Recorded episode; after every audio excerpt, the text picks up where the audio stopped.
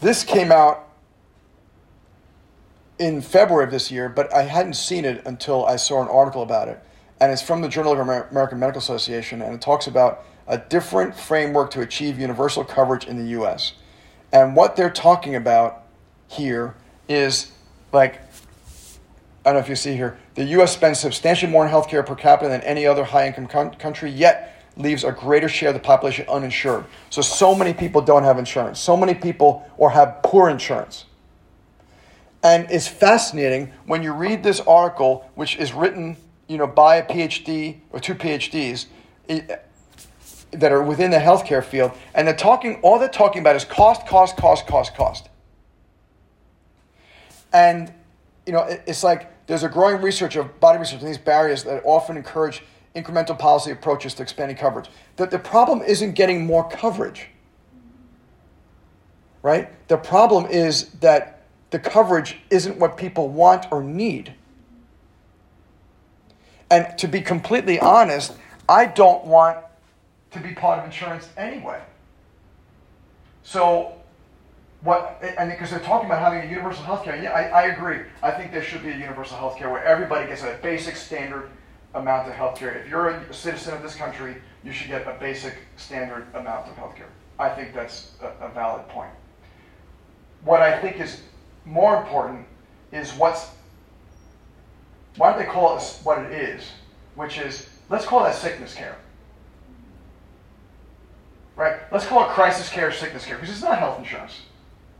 Health insurance doesn't pay for you to be healthy. Health insurance pays for you when you're pays when you're sick to get healthy. But let's call it what, what health insurance really is is chiropractic, because that's not health insurance. That's health assurance. The difference, right? Change that I to an A, right? Is health assurance. That's what we really need to be to, to push to our patients.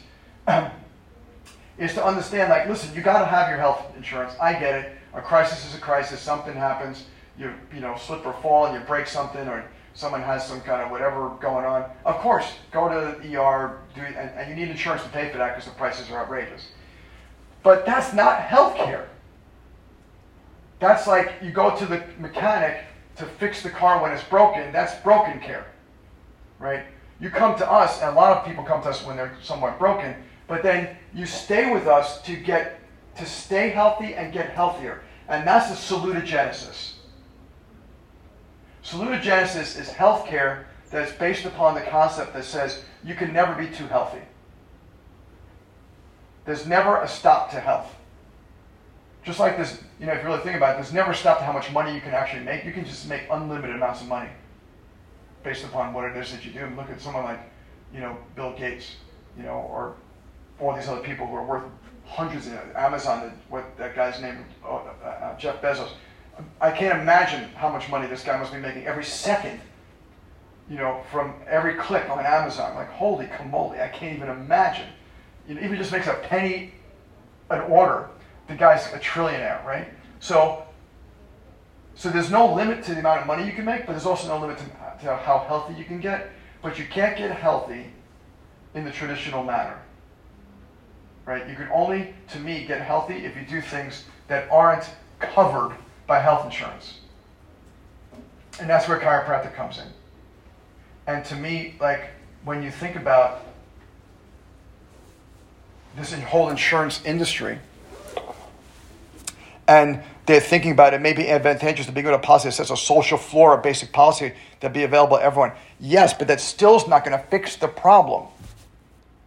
This country is still going to have the highest infant mortality rate in the industrialized world. It's still going to have the highest mom mortality rate in the industrialized world. We're still going to be ranked like 50th in the industrialized countries in terms of our life expectancy. All these things. You know, I, I told you a couple weeks ago, an article came out saying we're the only country in the world that has not gone back up after the COVID drop in life expectancy. We're the only top country that hasn't gone up. And it's because we're barking up the wrong tree. We're looking at the wrong things.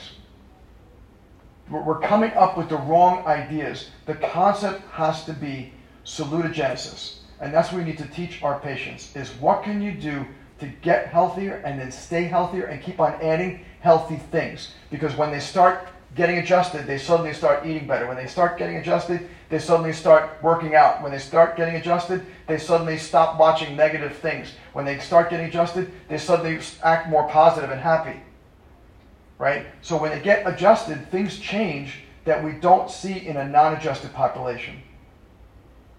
And that, like, so when we see these kind of articles out there and they're talking about this universal healthcare approach, yeah, great idea. Everybody should have a basic thing. I agree with that. But it's not going to fix the actual issue, which is what it's paying for isn't working.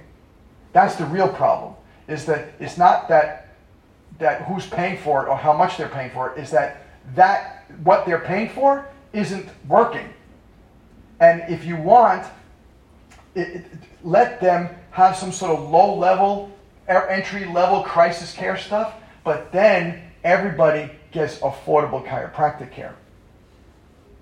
And that's something that we have to kind of figure out is what can we create as, and to me, that's why I love the kind of financial policies we use, is we've created an affordable healthcare system. Because we are interviewing for a new staff person. She said, how do you deal, which I thought was an interesting question, how do you deal with patients who can't afford like typical care? And I said, well, we have hardship fees. We have scholarships. One scholarship a month for a child on the spectrum, if they are completely cannot afford it, I will work with them and we'll create some kind of special plan for that particular person. Because I want to see these kids more than I want to make the money off of that kid.